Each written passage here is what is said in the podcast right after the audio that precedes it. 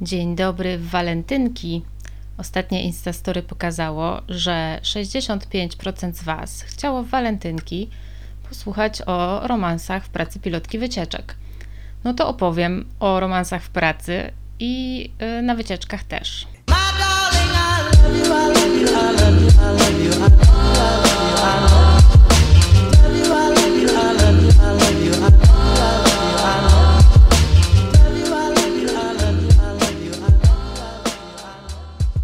Słowem wstępu muszę Wam się przyznać, że niestety, ale jestem dosyć dobra w romanse w pracy. Mówię niestety, bo uważam, że generalnie to jest słaba umiejętność i romansowanie w pracy niczemu nie służy, a raczej właściwie przeszkadza. Jak to się mówi, nie kala się własnego gniazda, czy jakoś tak, więc e, generalnie nie polecam i nie zachęcam. Ale no cóż, nie będę kłamać i ukrywać, że mi się nie zdarzyło. Bo dawno temu zdarzył mi się romans w pracy, no i skończyło się tak, że jakby wam to powiedzieć, no musiałam pracę zmienić. Y, nie dlatego, że były jakieś y, konsekwencje, bo y, to nie był romans z jakimś, nie wiem, moim przełożonym, czy jakieś wykorzystanie sytuacji zawodowej. Natomiast po prostu, jak się romans skończył, to nie mogłam już na typa patrzeć i musiałam po prostu poszukać sobie innej pracy, bo ja też tak mam, że jak się zakochuję, to bardzo się zakochuję i jak ktoś tych uczuć nie odwzajemnia, to bardzo cierpię. I wtedy też z tego cierpienia poszłam pracować w inne miejsce. Ale w pracy pilotki jest jednak trochę inaczej, bo nie przychodzi się do biura, nie spotyka się z ludźmi przy ekspresie do kawy, nie siedzi się przed komputerem i nie wymienia płomiennych wiadomości. Nie jest tak, że na przykład umawiacie się, że o 14 na piątym piętrze, bo tam nikogo nie ma, albo po pracy w składziku na szczotki, albo nie wiem, że wychodzicie sobie na papierosa. Ja nie palę już od kilku lat, ale kiedyś niestety paliłam. No i na tym papierosie można było, jeśli nawet nie poromansować, to przynajmniej poplotkować. No a na wycieczce jest się ciągle w biegu, ciągle na walizkach, ciągle trzeba się przemieszczać z jednego miejsca w drugie, więc jak tu romansować? No powiem Wam, że bardzo prosto, dlatego że praca pilota jest wręcz wymarzoną pracą do romansowania. Po pierwsze, jesteście daleko od domu, więc nawet jeśli z kimś tam się spotykaliście w Polsce, no to nie widzicie tej drugiej osoby czasami 6, 8 tygodni i nie ma tak czasu porozmawiać w ciągu dnia, bo człowiek jest cały czas zajęty wycieczką, a wieczorem, jak już e, ja na przykład porobiłam wszystkie rozliczenia i naprawiłam wszystkie popsute spłuczki w pokojach turystów, to byłam tak padnięta, że niekoniecznie miałam ochotę na długie rozmowy pod tytułem Jak minął dzień. Bo no też bywa tak, że ta druga połówka, która zostaje w domu, to tak um, trudno jest zrozumieć wasze położenie, że na przykład tego dnia musieliście tamować krwotok z nosa, szukać na gwałt nowego hotelu, bo był overbooking, oprowadzać ludzi po mieście, którego nie znacie i w którym nigdy nie byliście. No bo wasza połówka była w biurze i plotkowała przy ekspresie do kawy. I oczywiście jest WhatsApp, jest Skype, jest telefon, ale jak jesteście na Kubie, to dostęp i tak jest ograniczony, dlatego że na Kubie, przynajmniej wtedy, kiedy ja pracowałam, internet działał na kartę. To znaczy, nawet jak było gdzieś Wi-Fi, to trzeba było mieć kartę z kodem, którą wcześniej trzeba kupić w takiej specjalnej budce, takiej telekomunikacji kubańskiej, zdrapać sobie zdrapkę z kodem i dopiero się z tym Wi-Fi łączyć. I Wi-Fi jest w niektórych knajpach i przeważnie jest też na głównych placach miast, dlatego wieczorami można zobaczyć całe kubańskie rodziny e, skypujące na krawężniku ze swoimi krewnymi w Miami. No ale to nie są warunki na jakąś tam intymną rozmowę, więc jest się daleko przez dłuższy czas, no i to niestety, ale sprzyja nawiązywaniu nowych znajomości. Po drugie, te nowe znajomości zawiązują się codziennie, ponieważ poznaje się mnóstwo ludzi codziennie, zwłaszcza jak robi się różne trasy. I poznaje się ludzi w hotelach, w restauracjach, w każdej właściwie atrakcji turystycznej, którą się odwiedza. I jeśli robi się na przykład jedną trasę kilka razy przez kilka tygodni, no to co tydzień jesteście w tym samym miejscu, spotykacie tych samych ludzi i dosyć e, łatwy jest ten kontakt. Więc no, można się z kimś umawiać tak bez zobowiązań, nie? Tam w poniedziałek w jednym mieście, we wtorek w drugim i tak dalej. No, trochę żartuję, ale prawda jest taka, że jest z kim nawiązywać te znajomości, z kim romansować. Dlatego, że ci ludzie, którzy pracują w hotelach czy w restauracjach, czy są na przykład przewodnikami lokalnymi, no oni też się trochę nudzą, bo ciągle robią to samo. Więc, e, że tak powiem, na jakąś wspólną rozrywkę zwykle są chętni. No, oczywiście można też romansować z innymi pilotami wycieczek, jak się gdzieś tam przycinacie na trasie, ale tutaj trochę jest dysproporcja płciowa, dlatego że większość osób, które wykonują ten zawód, około 70-75%, to są kobiety i to są zwykle młode kobiety.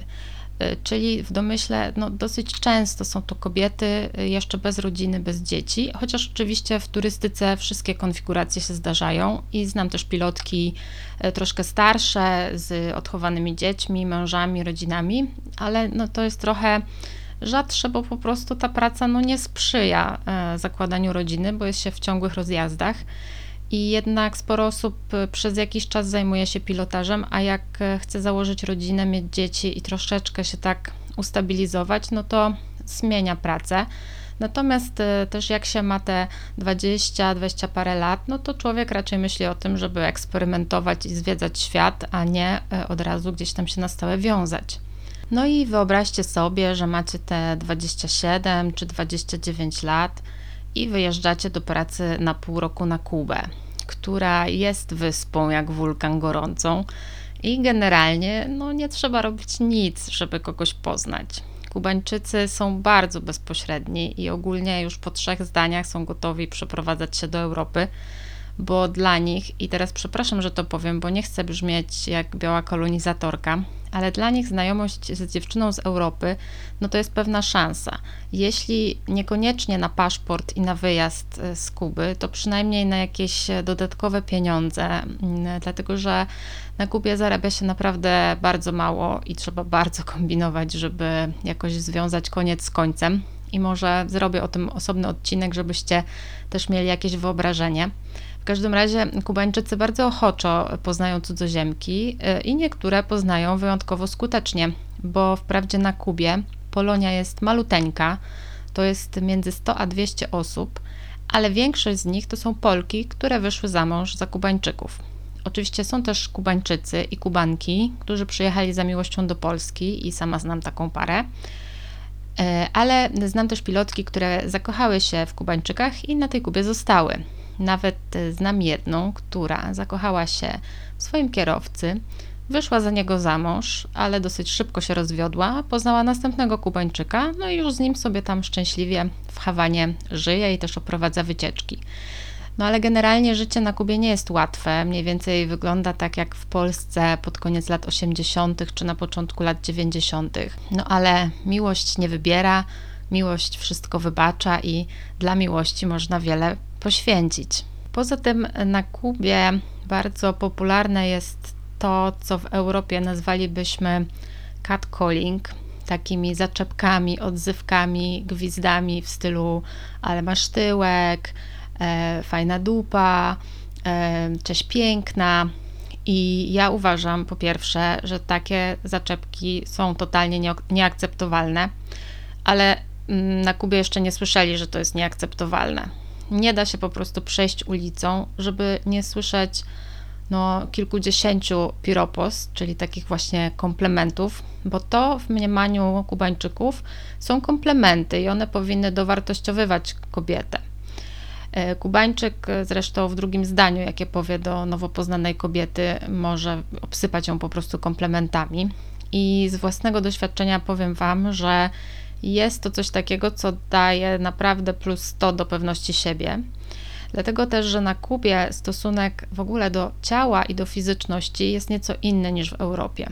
I mi było to na początku trudno zrozumieć i bardzo mnie to stresowało i nie czułam się z tym komfortowo.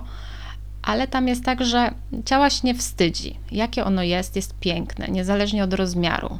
Nie ma czegoś takiego jak kompleksy, i Kubańczycy też są bardzo różni, jeśli chodzi o urodę bo są wśród nich zarówno osoby o bardzo ciemnej karnacji i ciemnym kolorze skóry, jak i blondynie o niebieskich oczach, a nawet osoby rude.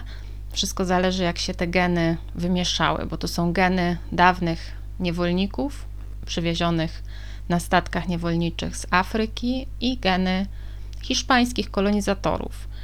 Więc nie ma takiego ideału kobiecego piękna. No a jeśli nawet jakiś jest, to na pewno nie jest to ideał, który mierzy w biodrach tylko 90 cm. No i wyobraźcie sobie teraz, że jesteście na Kubie i idziecie na imprezę do klubu. No i co tańczycie na tej imprezie? Wiadomo, że tańczy się przede wszystkim salsę, baciatę, kizombę, no te latynoskie tańce, a to są tańce bardzo blisko siebie, ciało przy ciele. I to, co dla nas może wydawać się jakimś przekroczeniem granicy i sfery osobistej, tam jest uznawane za normalne i ta bliskość ludzi po prostu jest. Nie wiem, jak wam to inaczej wytłumaczyć, ale no, Kubańczycy się ciągle dotykają. I ta cielesność, moim zdaniem, może trochę tak zawrócić w głowie, bo Kubańczycy są też urodzonymi flirciarzami, no sypią te komplementy jak z rękawa. No i tu opowiem Wam na przykładzie e, swojego przewodnika lokalnego, nazwijmy go Diego. Diego na przykład przy obiedzie siedział ze mną, coś tam sobie rozmawiamy i on zbacza troszkę z tematu, zbacza, żeby mi powiedzieć na przykład, że mam piękne nogi i on całą tę naszą rozmowę to wprawdzie mnie słucha bardzo uważnie, ale cały czas nie może oderwać oczu od moich nóg. No i że on wprawdzie ma żonę i dzieci, ale ja mam tak piękne nogi, że on nie mógłby mi tego nie powiedzieć. No i Diego zachowuje się tak, jak e, zachowują się bohaterowie jakichś e, telenowel brazylijskich, czyli e, stawia mi kawę, opowiada różne ciekawostki, nosi za mną walizkę, przynosi mojito, przynosi kokosa, przynosi kwiaty, a oprócz tego jakby ogarnia całą wycieczkę. I on niekoniecznie chce mnie tak od razu uwodzić, chociaż no pewnie by nie oponował.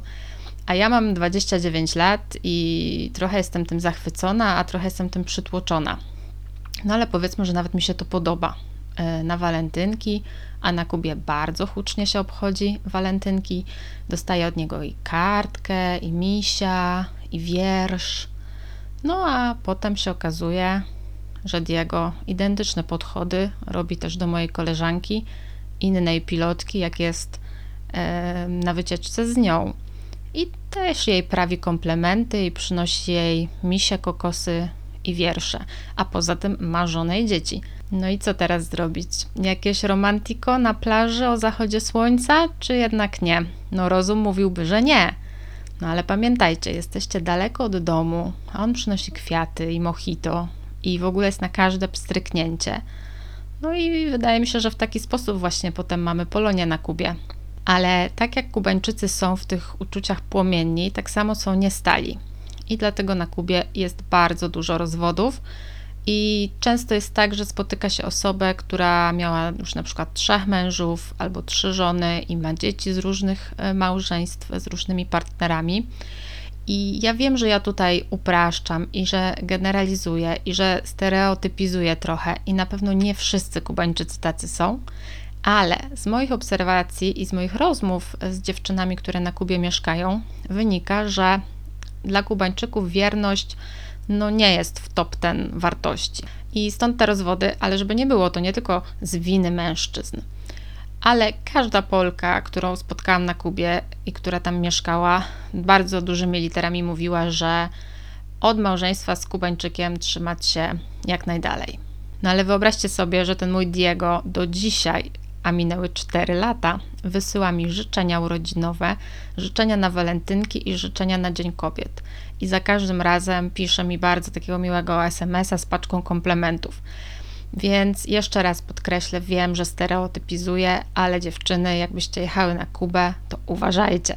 No i poza tym w pracy pilota jest też tak, że czasami po prostu no, ma się ochotę odreagować bo jest dużo stresu, jest się ciągle z obcymi ludźmi, trzeba non-stop gadać i wieczorem, jak jest opcja wyrwania się gdzieś z hotelu, no to fajnie pojechać sobie do miasta, miło spędzić czas, albo jak ma się na przykład wolny dzień. I wbrew też pozorom, mimo że jest się ciągle z ludźmi, ciągle się ludzi poznaje, to to jest taka dosyć samotna praca, bo na koniec dnia zostaje się samemu w pokoju i tutaj oczywiście będę mówić tylko za siebie. Ja miałam dużą potrzebę takiego wyjścia na zewnątrz, spotkania się z kimś, kto nie był turystą i z kim mogłabym po prostu trochę ponarzekać na tę wycieczkę, ale też trochę po prostu się pobawić, pogadać. No i jeśli by okoliczności sprzyjały, to może i coś innego porobić. I znam takie przypadki, że ktoś, kto pracował jako pilot czy pilotka, poznał swoją drugą połówkę w kraju, po którym oprowadzał wycieczki. Znam też pary pilotów, y, które pracowały w jednym biurze i gdzieś tam się spotkali na trasie. Znam małżeństwa, które funkcjonują w układzie, gdzie jedna z osób jest pilotem lub pilotką, ale znam też takie, które się przez tę pracę rozpadły. I znam też przypadki romansowania ze swoimi turystami, w sensie ze swojej grupy na wycieczce. No to się raczej tam gdzieś pod koniec wycieczki ostatniego dnia zdarza. Natomiast powiem Wam, że ja dzisiaj, e, będąc w szczęśliwym związku, no nie zdecydowałabym się na trzymiesięczny wyjazd na Kubę, bo nie chciałabym kusić losu i tyle. Nie, no nie chciałabym zostawić swojego ukochanego po prostu. I uważam z perspektywy czasu, że rozłąka nie sprzyja utrzymaniu związku zwłaszcza gdy wokół po prostu dzieje się dużo atrakcyjnych rzeczy. I też nie chcę zgadywać, ale wydaje mi się, że wiele pilotek, które poznałam, miała na Kubie gdzieś tam swojego adoratora czy jakiegoś amanta, bo jest o to strasznie łatwo i to jest chyba troszeczkę taki mechanizm jak z wakacyjną miłością no jest się daleko, są piękne okoliczności wokół. No a po drugie, wynika troszeczkę z tej samotności, y, w której od pytania, gdzie jedziemy, jaką masz trasę, do pytania, czy masz ochotę na masaż, y, droga jest bardzo krótka. I ja w ogóle nie chcę tego oceniać. Uważam, że jesteśmy tylko ludźmi i jeśli ktoś ma ochotę na romans, to jego sprawa. Można przeżyć coś pięknego, nawet jeśli to trwa tylko przez krótki czas i kończy się łzami. I oczywiście, jeśli ktoś jest zajęty, to nie powinien romansować, y, tylko że znów y, punkt widzenia zależy od punktu siedzenia, wychowania, wartości i sytuacji, w jakiej się jest. I dlatego nie będę absolutnie nikogo osądzać. Jestem naprawdę ostatnią osobą, która rościłaby sobie do tego prawo. Ja wspominam w każdym razie Kubę i w ogóle cały ten okres pilocki jako naprawdę taką super przygodę i do tej pory utrzymuję relacje z wieloma osobami, które poznałam przez te dwa lata i mam takie serdeczne, ciepłe uczucia do wielu z nich, bo to są naprawdę strasznie fajni ludzie.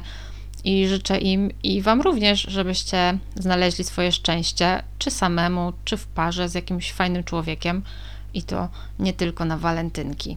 I pozdrawiam Cię, Diego, pozdrawiam Cię, Kubo, tęsknię trochę za Tobą, a Was też pozdrawiam. To był podcast Nasze z Longu. Do usłyszenia. One, two, three, funky. My